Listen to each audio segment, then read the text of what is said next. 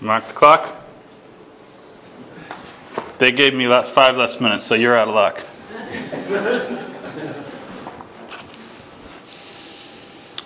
we have mentioned several areas of security this month. Uh, we've looked at Christ as deliverer and sanctuary. We've looked at uh, him as guardian and as a shepherd. And we're going to kind of look at one final role, and it's kind of a little bit different in that it affects the way he does each of these four roles. Uh, there's a there's a uh, we've talked about the, the these verses that will have a lot of titles that Christ holds, and and the probably one of the most famous ones is in Isaiah 9 6. It says, "For us, uh, for to us a child is born, a son is given, the government shall be on his shoulder."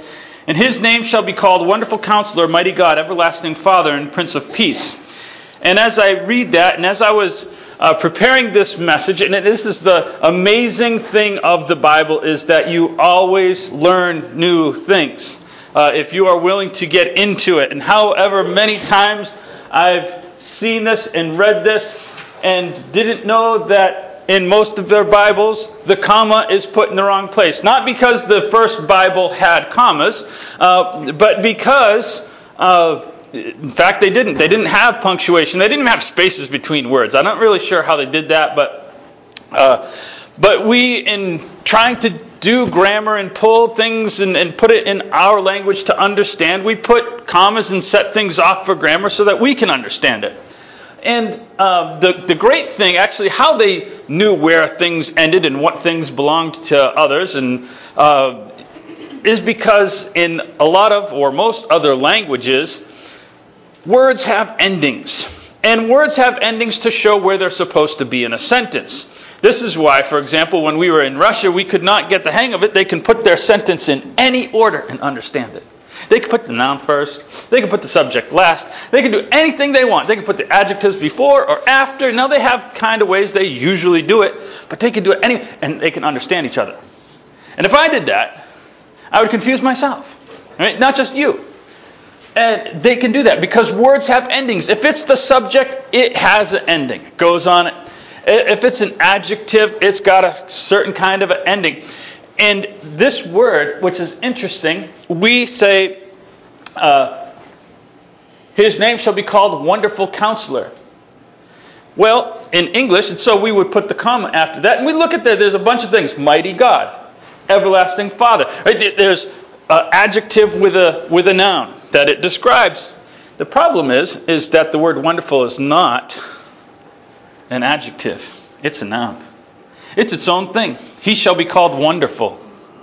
If you have a King James, you will notice that they put the comma in the right place. Um, your new versions uh, do not. So I didn't know that. So I getting, I'm getting ready to write a sermon about wonderful counselor.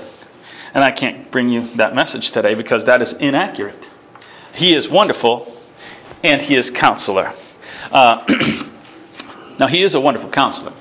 But that's just not what the Bible says. We're going to talk about Christ as a counselor. And so I want to talk about the work of a counselor.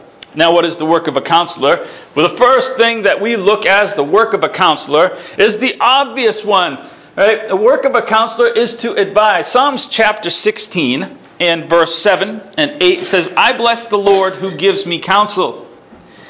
In the night, also my heart instructs me.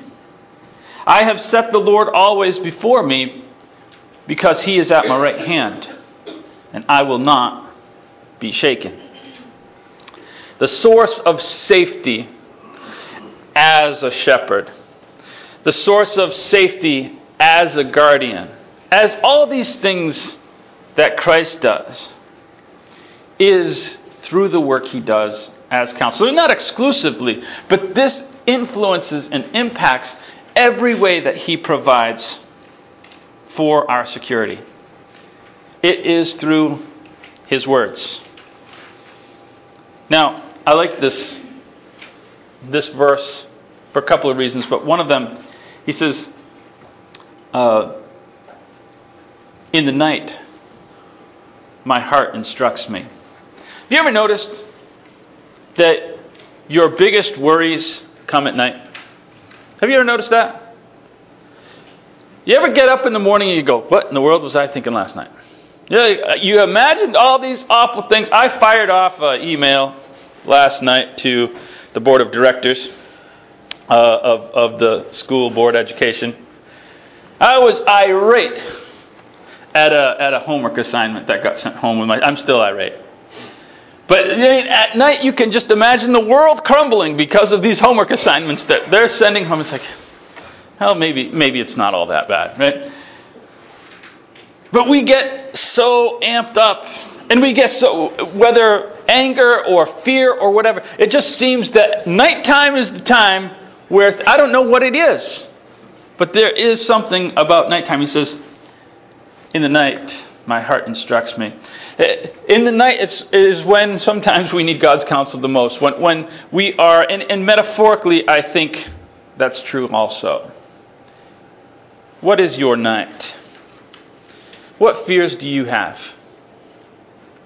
What things threaten you? It doesn't have to be a scary thing. What makes you vulnerable is your night. Whatever makes you vulnerable, that's where you need His protection.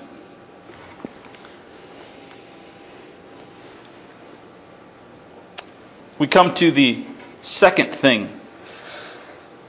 Oh, before we get there, though, I want to give you just a couple of specifics. For example, talk about what you're afraid of. Are you afraid of failure? I am. Are you afraid of change? You're often afraid of change. There's a, a non catastrophic failure, by the way. When I say failure, I'm not talking about, it's just, I'm going to mess this up so bad. Know, th- that's a kind of a failure. But there's other kinds of failure. For example, have you been a, afraid of disappointing someone? Like I just, I just didn't kind of meet their expectations. Right? You ever, you're gonna, there's someone coming. Uh, you're going to have a, you know, the first time we're going to host uh, the Thanksgiving dinner, and is it going to be up to the in-laws' expectations because they've always done this before, and maybe they're getting older and they don't want to do it anymore? Is the house going to be neat enough? Is, I mean, it's, it's kind of still. It's not a major catastrophe, but there's still a fear of disappointing. And am I going to? And we have these fears. And it's a little it's a little thing, but we have these little things. We feel little vulnerabilities everywhere. Am I afraid of opening up or admitting weakness? Hmm. We like to project that we know everything, that we have everything under control. We have fears of committing various degrees, I suppose. I, I, I know I don't control everything. Well, what, what responsibility will I have if I commit? I don't know if I want to commit completely to this. I have some, some, some reservations. We call those reservations. reservations. It means I don't want to commit. What if I go out on a limb and I was wrong? There's all these fears that we have all these nights where God gives us counsel. God says, I have some good advice for you. Now, the second one here, Ephesians chapter 1, verse 8 through 12, he says, says and I, I, apologize, I have to break in in the middle of a sentence, otherwise, I'd have to read the entire chapter, but just about of Ephesians 1. We're not going to do that. He talks about the, let's just cut here. He says, In all wisdom and insight, making known to us the mystery of his will, according to his purpose, which he set forth in Christ as a plan for the fullness of time. To unite all things in him, things in heaven and on earth.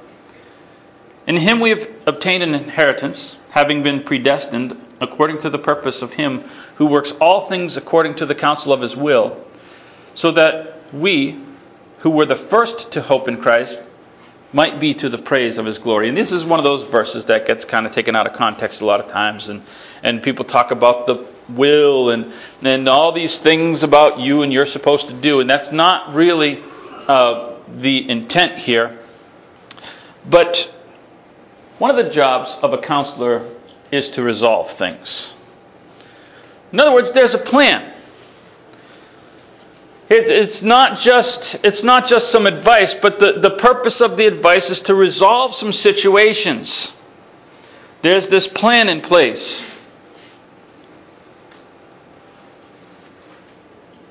The word advice doesn't really work in a sense in this plan in this as a substitute for counsel. As he says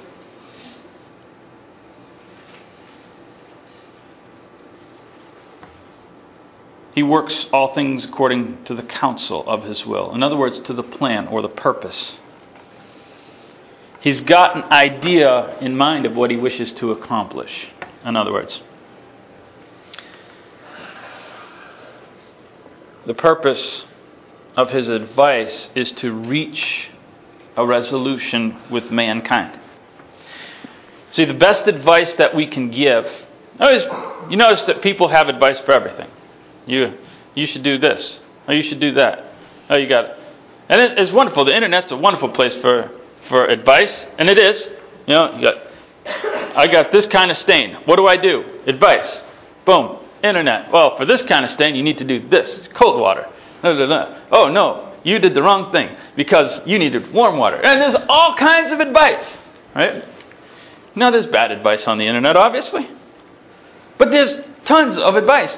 But the best advice, the best advice ever, is always connected to an idea. It's always connected to a plan. It's always connected to something of substance. It's not just random, let me pull out this box of advice for this situation. And a lot of people treat the Bible like that. Uh, but God's advice is always connected to ideas. Ideas uh, that are not segregated by this box of, of things that you should do. And here, uh, you know, you go to a lot of preachers have, okay, we're going to open up this box and we're going to talk about this subject. And we're going to close that and we're going to put it over there and we're going to talk, open this box. Now we're talking about this thing. But God's advice is really connected. All of it's really connected and forms one thing that God is trying to accomplish. His plan is to produce something. His wisdom is aimed at making us into something. In other words, God has a long term view.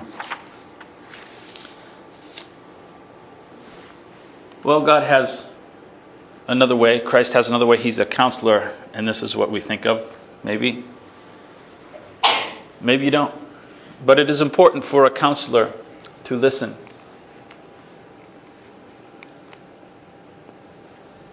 One more time. There we go. Daniel chapter 2, verse 1 through 5 says, In the second year of the reign of Nebuchadnezzar, Nebuchadnezzar had dreams, and his spirit was troubled, and his sleep left him. And then the king commanded that the magicians and the enchanters and the sorcerers and the Chaldeans be summoned to tell him these dreams. They came in and stood before the king, and the king said to them, I had a dream. My spirit's troubled to know the dream. The Chaldeans said in Aramaic, O king, live forever. Tell your servants the dream, and we shall make it known the interpretation. The king said to the Chaldeans, The word from me is firm. If you do not tell me the dream and the interpretation, you will be torn limb from limb, and your houses will be laid in ruins. Well, it's obvious in here that they understood the job of a counselor is to listen. Now, they were uh, not so honest in that. Uh, they were hoping to listen because they had no ability to interpret dreams. And their job, as they saw it, was to listen and to spit back what they hoped the king wanted to hear. It's kind of like fortune tellers. I just listen for a few details and then say things, wow, that's amazing. So that's what they were hoping to do. Um, but listening is a part of being a counselor. The problem is, of course, when we listen incorrectly. You know, um, there are counselors that are today that are every bit as useless as these. You can go to counselors and they'll you pay them hundred. I don't even know what a counselor earns. I should probably look into that. Hundreds of dollars an hour, right, to listen. And then at well, what do you think about that? Well, let's talk about that. It's like I can do this at home, you know, for free. You know, as though you have the answers to your problem. Listen, I didn't spend hundreds of dollars to come here. I've got some deep problems. I didn't come here to spill my guts, and then you say, hmm, interesting. What do you think about that? I already know what I think about that, and it hasn't helped me. You help me. You tell me what to think about this. And that's what Daniel that's what Nebuchadnezzar is, is, is saying here. I know what the dream is. I want to see if you can help me. I didn't spend all my money because I don't need a counselor. I spent money because I need someone to help me. And God says, listen, I listen and I've got some answers.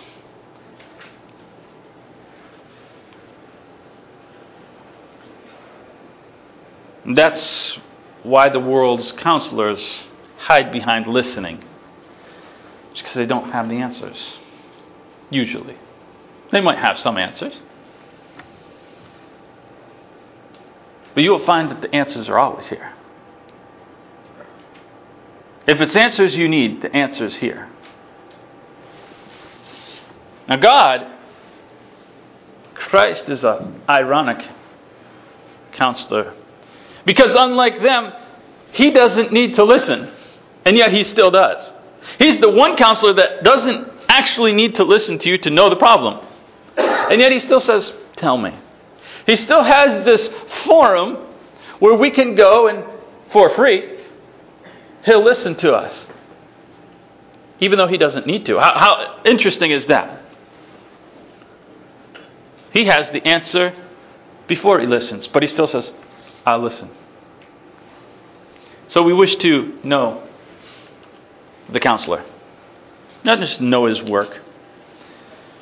Acts chapter 20, verse 27. No. I got these in the back backwards, that's okay. Proverbs 123 through 26.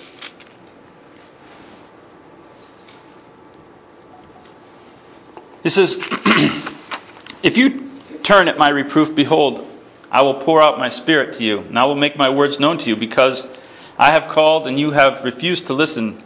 I have stretched out my hand, and no one has heeded, because you have ignored all my counsel. You would have none of my reproof, so I will laugh at your calamity, and I will mock when terror strikes you.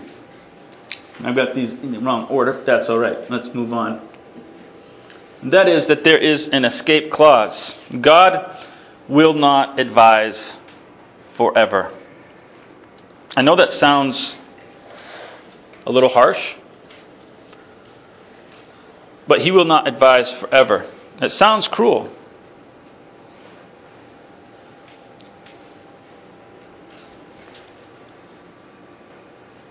That's not the picture of Jesus in my baby's first Bible.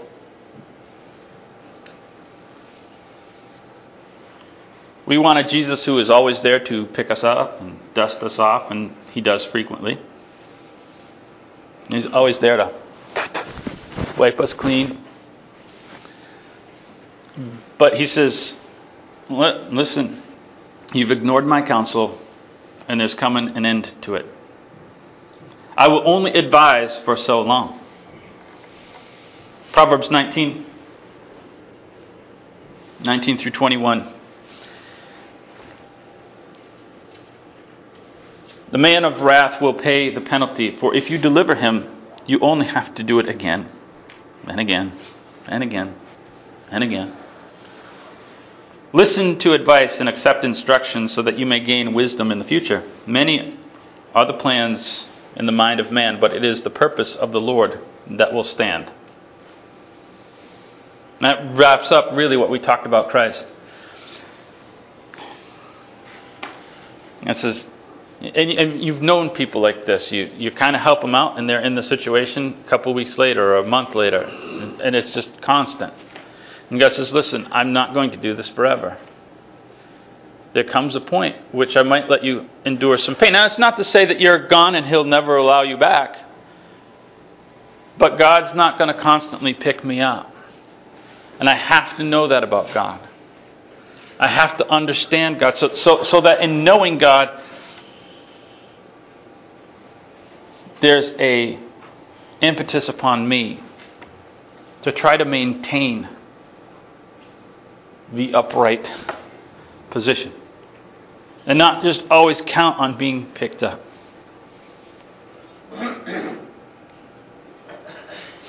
That's the purpose of it, his advice is to get me to a place where I'm maintaining. And yes, if I fall, he's there. But it's supposed to be an if, not a here we go again today. So, as we close, I want to just ask a, a thought, a couple questions.